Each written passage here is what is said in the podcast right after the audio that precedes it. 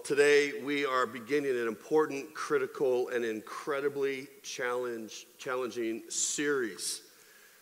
We are having a series called Untouchables. We're going to look at a biblical perspective on the, probably the four most controversial issues in America today the issue of abortion, the issue of homosexuality, the issue, the whole issue of transgender, the whole issue of critical race theory. And uh, this, is, this is a unique series. God put this on my heart a year ago. I've been praying for a year uh, for this series. I've been studying for this for months because it's so vitally important uh, to, to understand. Um, not, not, we, we know what our culture says, but what does God say? And, and so if you're new to Grace Point, we, we, we, we don't shy away from difficult issues. Uh, we teach from the Bible. We do book studies. We do topical studies, series studies. This has been a unique. But um, the reason why I, I'm so passionate about this is because I just look at the demographics of our church. I'm, I'm passionate for the church in America, but Grace Point Church, those in the room or watching online, there's all sorts of you know people at different points of the faith spectrum. We, we have people that come every Sunday, and I, I love this, that have no faith in Jesus. They don't, they're not a follower of Jesus, um, but you know they're just being a good spouse or a friend, or, or maybe God is drawing them. They're just they wonder what's going on. So we have no faith to decades of faith and following Jesus, and then everyone in between. And in all four of these issues, we're not all in the same spot. And, and that's, that's fine. That, that's what makes this issue, these issues challenging, and I, I fully realize I'm walking into a cultural minefield. So I've been asking for a prayer. I, I'm not afraid, but I'm, I'm passionate that, that God would speak to any one of us, all of us. And I, I'm, I'm really concerned for all age demographics. I'm seeing our, our student ministries really explode. I'm seeing constantly um, God's bringing, you know, single military, young military couples, families, uh, you know, all generations, grandparents. God is bringing more and more people from every age and ethnicity to Grace Point, and I praise God for that. So understand that this is going to be a challenging series. And I, I would encourage you, I really encourage you that if you disagree, and maybe you disagree strongly, that you would listen to the, the, whole, the whole message today, and this goes for the other weeks included. I, I, I have a burden for this question for every single one of us. Here's the question How do you determine right and wrong? We all make judgment calls. So, how do you determine right and wrong? here's different layers of how we, we process that, how we respond to here's an issue, and we first think, we, we first say, well, I think this about it. I think this is right. I think this is wrong. Then there's another layer of more passion is this is how I feel. I feel that's wrong. I feel that's right. And the emotion triggers the next reaction of, and I don't understand why everybody doesn't agree with me. Because I feel so strongly. Then the third layer, layer is, well, I believe this. I believe this is right for this reason. I believe this is wrong for that reason. So ask the question how do you determine right for wrong? I'm going to bring this up every single week because not everybody comes every week and there's new people all the time. But I'm going to ask you a second question whether you think, feel, believe. My second question to this is well, yes, but based on what? What are you basing your thought process? What are you basing your feelings on? What is your basis for what you say you believe? There's been a recent uh, national study from Arizona of, of Americans and what contributes or what influences their decision making process with, with difficult issues. And the national survey said that Americans today are making decisions, making decisions based upon how they feel, their own personal experiences, and what their friends and family think. That, that's a, a high percentage of Americans that, okay, based upon whatever issue is thrown at us, well, I, I, I make a determination based upon what I feel, what, what I've had in my own personal life and experience, and what do my friends and family think. And so, my advice is there's a wise answer to that question how do I determine right from wrong?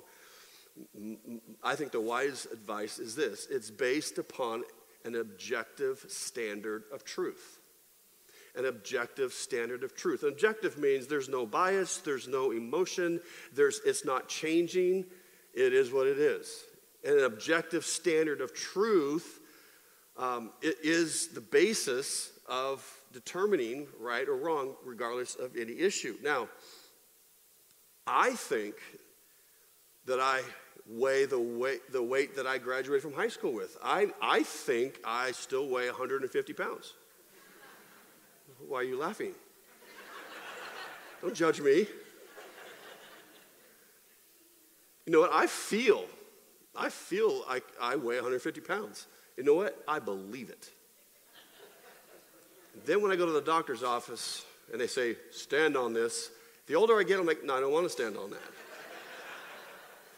you stand on a weigh scale, it's like, well, I think I weigh this, and you, okay, oh, maybe this one. Okay, that's 150. And now, oh Lord. Maybe if I take out my phone.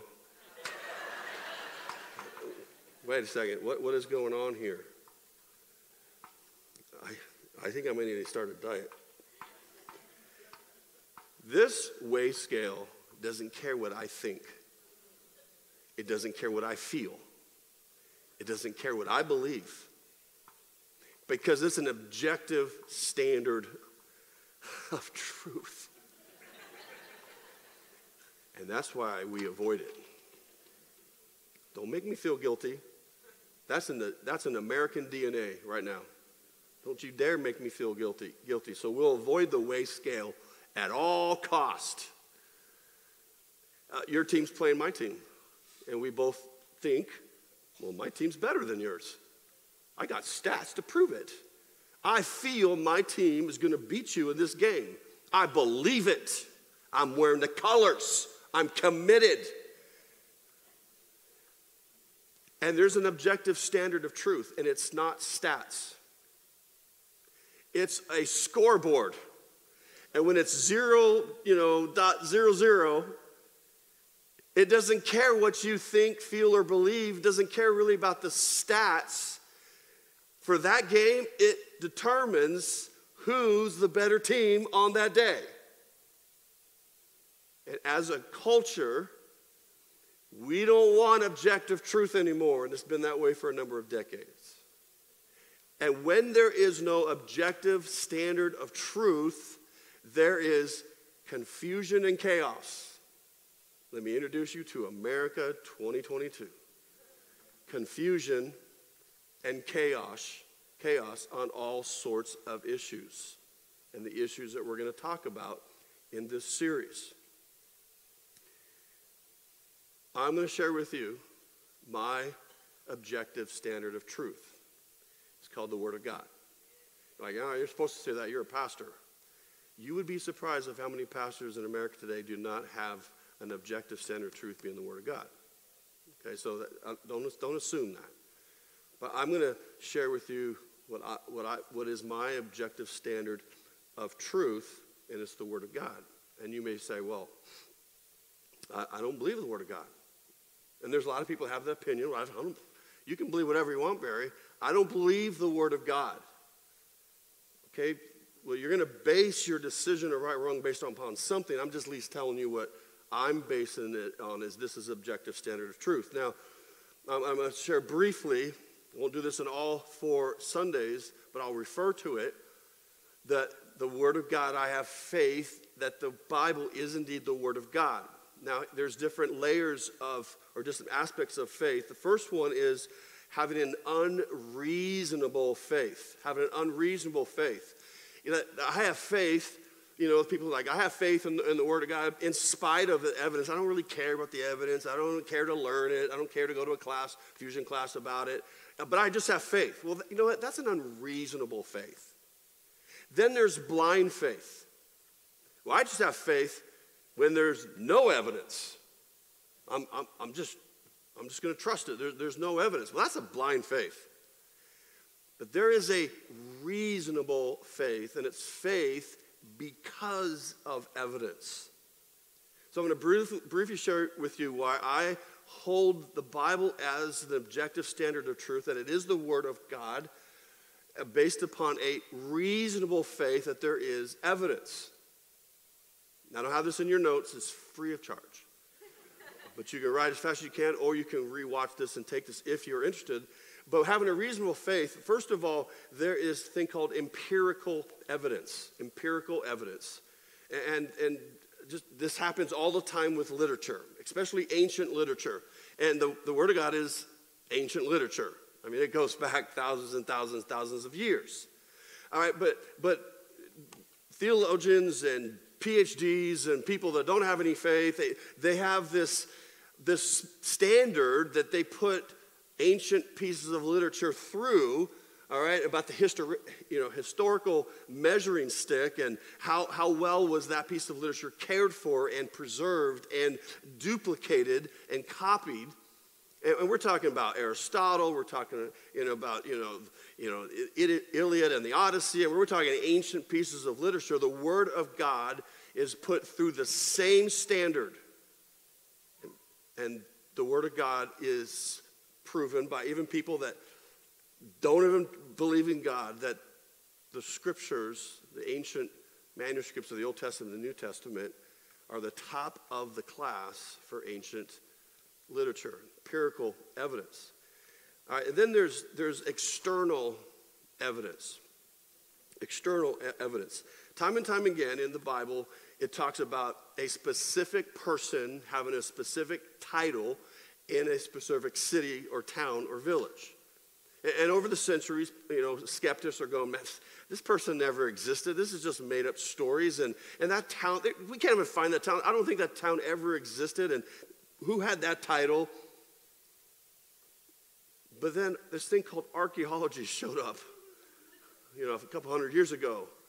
And time and time again, archaeologists and they're not all Christian archaeologists, found, oh, wait a second, that person actually did exist. Oh, this coin says he has a title, and this is the town. It actually existed. I'm telling you, this happened, has happened over and over and over, hundreds and hundreds of times through the empirical evidence of archaeology. Now, the Bible is one quarter, 25%, those of you who don't like math, 25% of the Bible is prophecy. God saying, This is going to happen. A, a, a, prophet of God saying, God said that this is going to happen.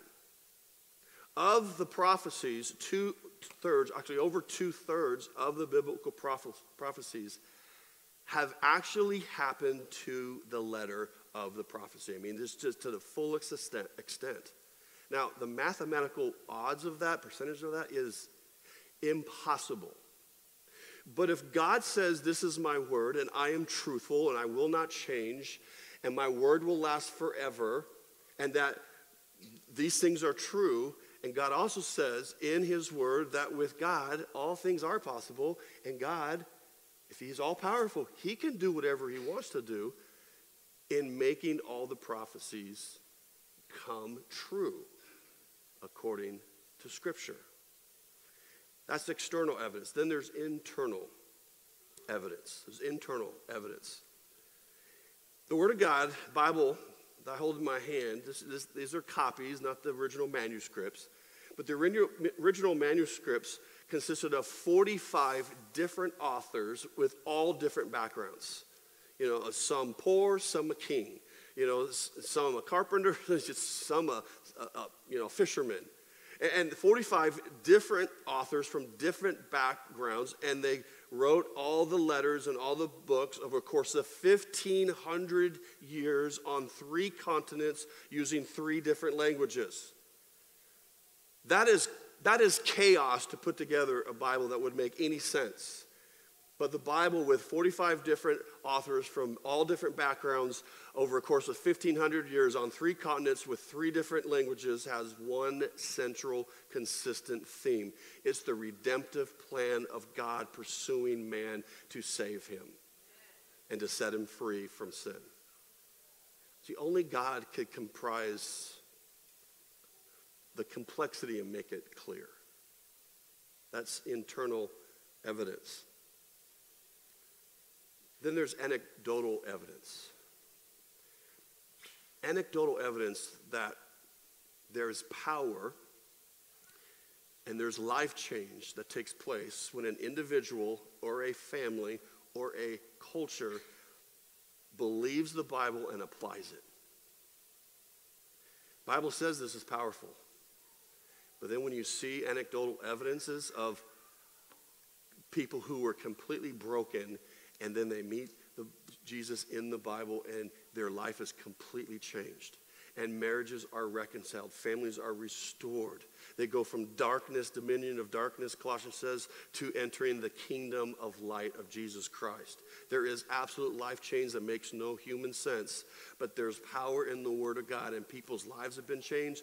Cultures, when they adopt biblical principles, they are blessed. Businesses that don't even know Jesus, but they apply biblical business principles, and their business is blessed. There's something powerful about this thing called the Word of God. And so, because of those reasons, I say with absolute confidence, and there's things in here I'm like, I don't know what's going on here. And I got a whole list of questions for God when I get to heaven.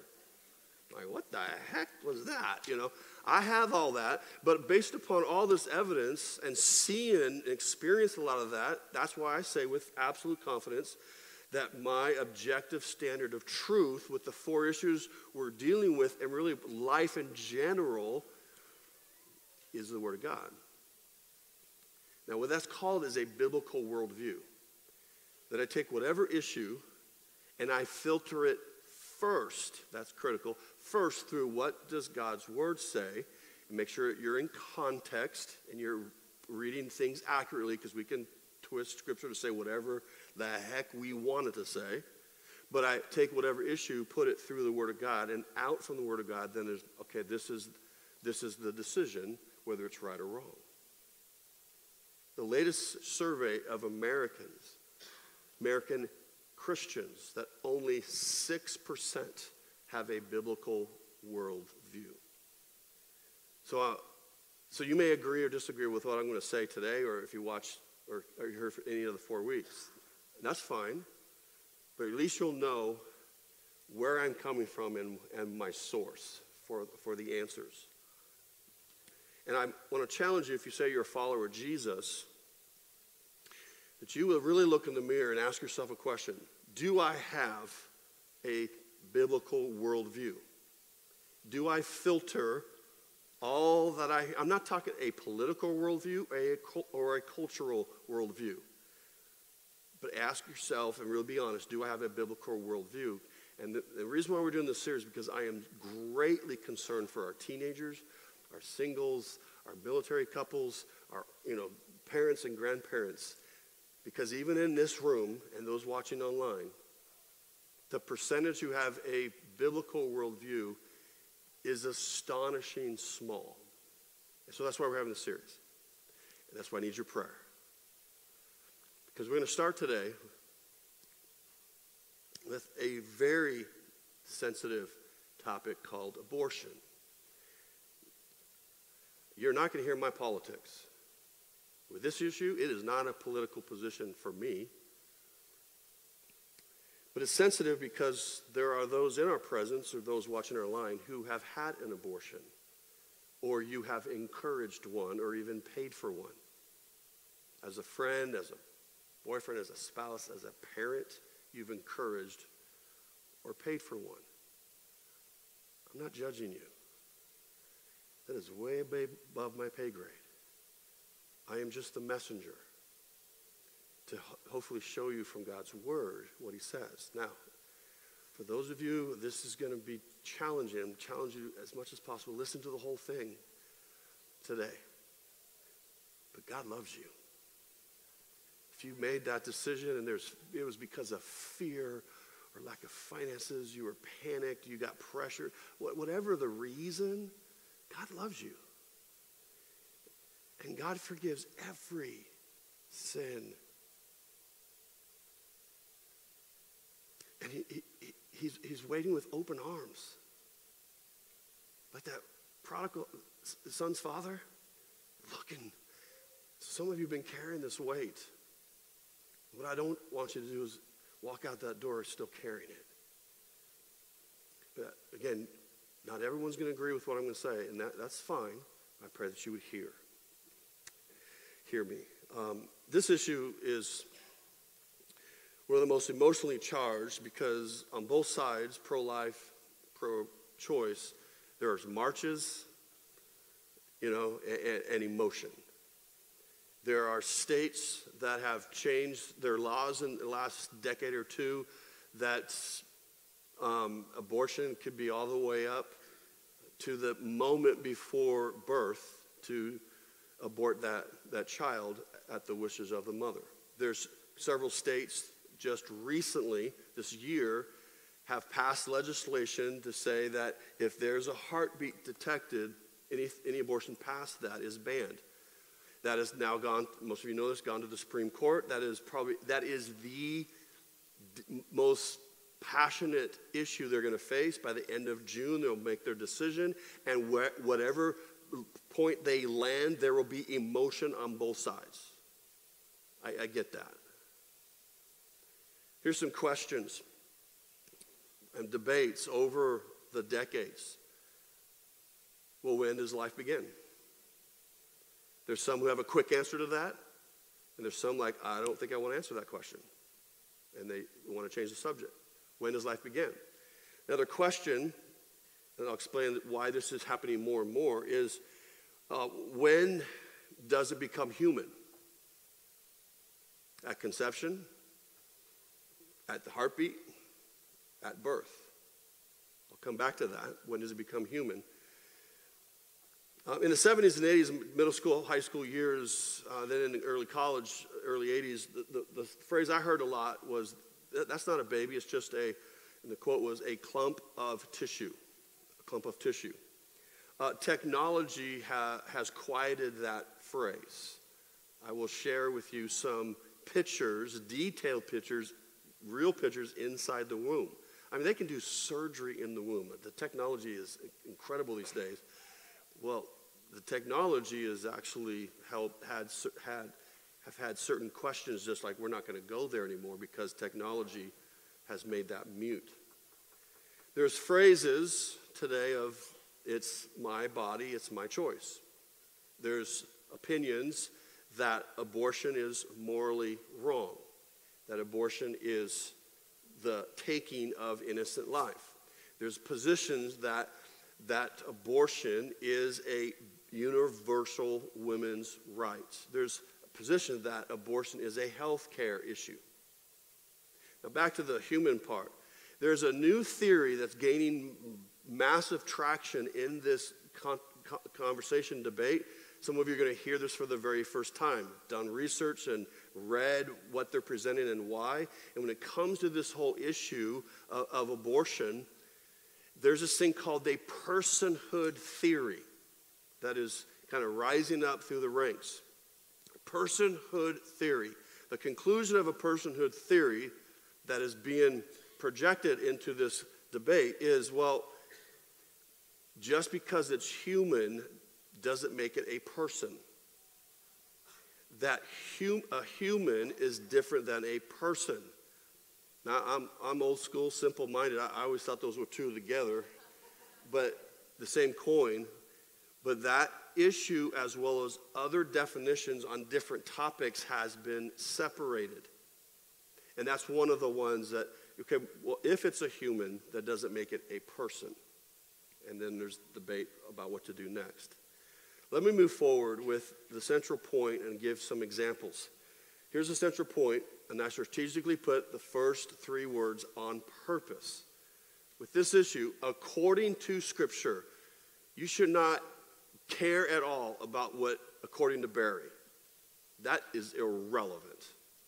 But according to Scripture, God creates, God crafts, and God assigns value and purpose for every baby in the womb. According to Scripture, God creates, God crafts, and God assigns value and purpose to every baby in the womb. Now, let's take a look of why I gave you that statement. We're going to begin it, and usually I have you turn, turn to a passage and we walk through it, or I teach and then put a few verses up. Um, I, I, want, this is unique because I'm going to want to teach a little bit about every single verse, and when I want to teach about it, I want to unpack it, I put it on the TV. But you might want to write these passages down to do your own research if you disagree, or this may be helpful for you as you process of how you're going to respond to a friend, a parent, a coworker, or whatever. Let's go to Genesis. Go to the, the start, all right? When eh, start of all this. Genesis 1, 27, it says, So God created mankind in his own image. In the image of God, he created them. Male and female, he created them. Now, if you're new to Bible study, when God says one, something once, he's God, you should listen. When he repeats himself twice, you better pay attention.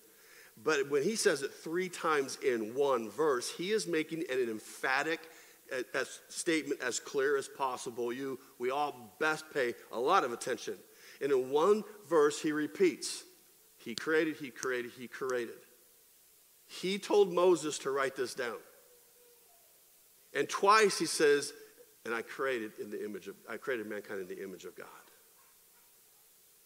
In the book of Job, uh, Job is, is, is referring back to God. He says, Did you not clothe me with skin and flesh and knit me together with bones and sinews? You gave me life. Back up to that. You gave me life and showed me kindness, and in your providence watched over my spirit. A little later in book, book of Job, they're having, he's having a debate. He says, Did not he, referring to God, did not he who made me in the womb make them? I mean, the other person that he's debating with. Did not the same one form us both within our mothers? Then there's Jeremiah chapter 1, the prophet Jeremiah. God is speaking directly to Jeremiah. And he tells Jeremiah this Before I formed you in the womb, I knew you. Before you were born, I set you apart. I appointed you as a prophet to the nations. I mean, this verse says a whole lot that I formed you. And before I even got started with you, I knew you. And before you were born, before you came out, I had already set you apart and I appointed you in the direction that I wanted you to go because I made you to fit that role. I made you to fit that role. According to Scripture, God creates, crafts, and assigns value and purpose in every baby in the womb. Now, what I'm going to do is walk through a couple verses that are probably the most intimate verses describing what God is doing inside the mother's womb because it is so intimate and so detailed, I found real pictures, detailed pictures of what's going on in the womb. Some starting when there's this much of a baby being crafted by God. Some of them before the mother even knows that they're pregnant. Psalm 139. For you, God, you created my inmost being. You knit me together in my mother's womb. The thought of that, David says, I praise you because I am fearfully and wonderfully made. Now, if you're middle school, fearfully doesn't mean scary. It means wow, sense of awe. That God made every single one of us with a awe, of reverence, fearfully and wonderfully made. Your works are wonderful. I know that full well. Verse 15. My frame was not hidden from you when I was made in the secret place, when I was woven together in the depths of the earth. Can't see these pictures very clear. You can find them online. And, and, and you, you see fingernails, you see fingerprints, you see eyelashes forming, although the slit has not been opened yet. Verse 16, he says, Your eyes saw my unformed body. All the days ordained for me were written in your book before one of them came to be. Now, Scripture says that God has numbered all of our days. God knows when the last day on earth will be for us and how many numbers that will be. A lot of you have been praying for my mom. Her days on earth are getting very, very short. But at the beginning, God, God has ordained every day. And I love this intimate thing. David, inspired by God, saying, And you wrote in your book about my days before one of them came to be. See, according to Scripture,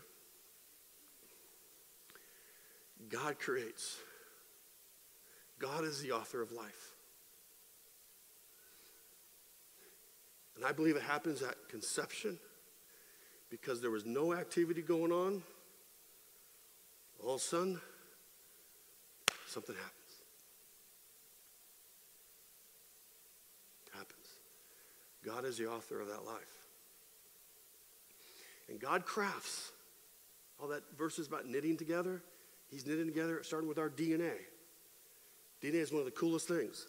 All right, I'm going to take some aspects of the mommy. I'm going to take some aspects of the daddy. I'm going to, I'm going to take something from Aunt Bonnie in the family, and like, how did that happen? Have you seen that? You know, how did that get in my child? That's my, that's my sister. Even the weird stuff.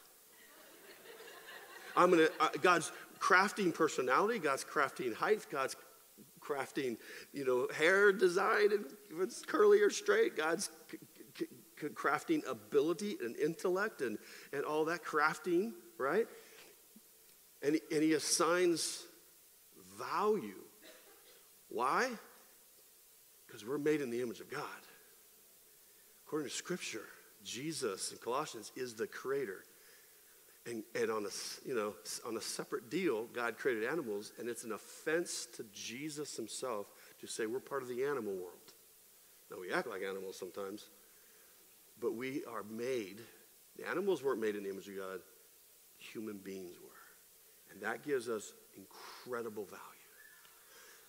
And he also assigns purpose that I'm, I'm going to I'm going to wire you in such a way that you're going to have the ability to do public speaking, which most of the world says, heck no. But to someone who's been gifted by God, it's like, what's the problem? But God assigned purpose. I'm, I'm, I'm going to make you with an, an engineer mind because I want you to design things. He did not give me that. Everybody's different, but it came from God. He, purpose. And that's for every single baby in the womb. End if my note takers are getting nervous. I haven't forgotten the last two points. This one's important, though. Just because something is legal does not make it right or biblical. Was, you can answer this question, was slavery wrong? Yes. Absolutely. But it was legal. Very thankful for the abolitionists. A lot of them were believers, pastors. Something, just because something is legal doesn't make it right or biblical. The Roe decision in 1973, according to an objective standard of truth called the Word of God, was a wrong and unbiblical precedent. It is not a political statement as a scriptural based statement. Second point on the notes there is the devaluation of life undermines all morality. Everything flows down. And where we're devaluing life inside the womb, that will continue throughout every stage and the devaluation of humans. And if you notice the disrespect has just plummeted, if you notice the, the rancor has plummeted, there's a disrespect for people and races and, and people that you disagree with. We're devaluation of life at, at, in the womb is going to just continue on down. And now it's like we devalue end of life like, wait a second, you're too old to have that decision. That's, you know, even though they have money and they want it. Like, I'm 95, I want this surgery. No. There, there, there's policies in our country. That's a, that all comes back from devaluing life in the womb. Now, based upon Scripture, I'm going to close out with a few things.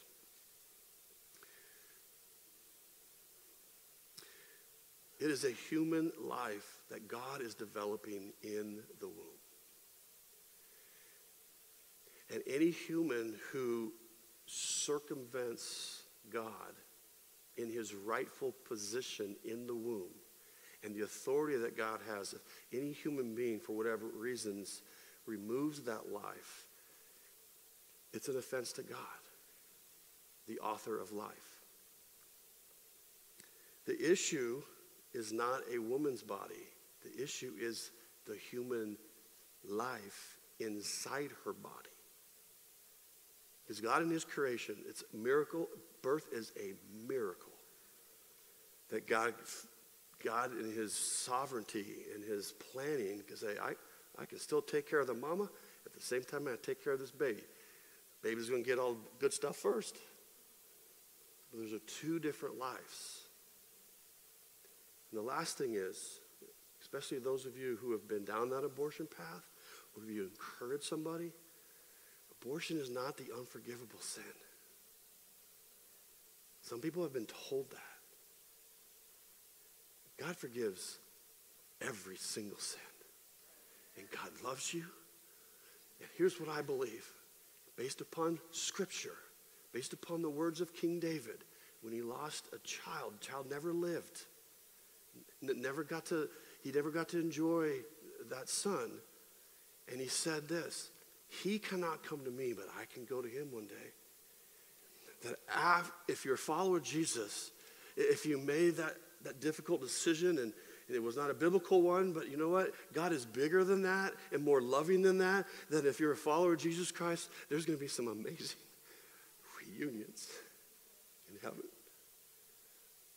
That you'll see your daughter or son for the first time. Because that's our Heavenly Father. And there's freedom with that. So don't allow Satan to keep dragging around guilt and beating you up because that is not from God. You come to God and say, Would you forgive me for that? It happened recently or a long time ago. God, I am faithful and just to forgive you of sin and clean it up. You're my daughter. I love you.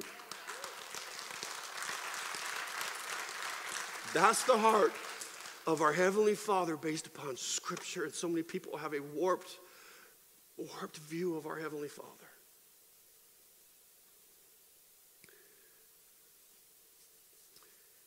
I, I just am compelled because of everyone's in so many different places in our, in our own church. I pray that you heard my heart, but more importantly, more importantly, heard, I pray that you heard from the Word of God today. Will you pray with me? God, uh, you know those in this room or those watching online that have stayed on, stayed watching, and you know that those who this has been really painful. They they have they have memories, they have regrets, and, and Lord, Satan's got a foothold of guilt in their life that they've been dragging around. I pray that if they haven't yet asked for forgiveness, they will ask you for forgiveness, and I pray that you would free them from a bondage of guilt. And that they would see, if that relationship with you, that they would, they would, they would see your, your creation in, once in heaven. I pray that you would help them to lift their head and begin to live without that bondage, without that chain of guilt. Because that's the kind of Savior you are. God, I pray that you'd heal them. I pray that you would heal our land. In so many ways, our land is just completely not only avoided you, but we have legislated you out of our country in so many places. And you've backed off, and we're paying the price. I pray that you heal our land. God, I pray that for those who have heard this and they've disagreed, I pray that you would help them process um, through maybe your word or, or that you would just let them, that you would help them process this. And ask for your protection and continued blessing because the aim every Sunday, but especially on these Sundays, is to teach your truth with an overflowing amount of grace. We pray for all this in your name. Amen. Amen. If you're our guest today, um, thank you for coming. Um, I pray that, that you would just at least visit a church about four times and really get a heartbeat of it. If you're our guest today, um, please go to our guest services so that you can uh, receive a gift. We just want to say thank you. We want every single one, including our guests, uh, high school and above, to fill out one of these um, surveys. Uh, if you haven't gotten one, they're at the door. But if you filled it out, pick your side. There's two sides. We just want to find out what the demographic is. It's changing a lot. Who's coming and, and why? That would be a blessing to us. So if you filled it out last week, please don't fill out another one. Don't mess with our math. Um, and lastly, if, if we saw a video at the beginning, if you have, maybe God would want you to open your house for a foreign exchange uh, student for the month of July, there's a table in the, the lobby to find out more. Thank you for coming. God give you a blessed day. Take care.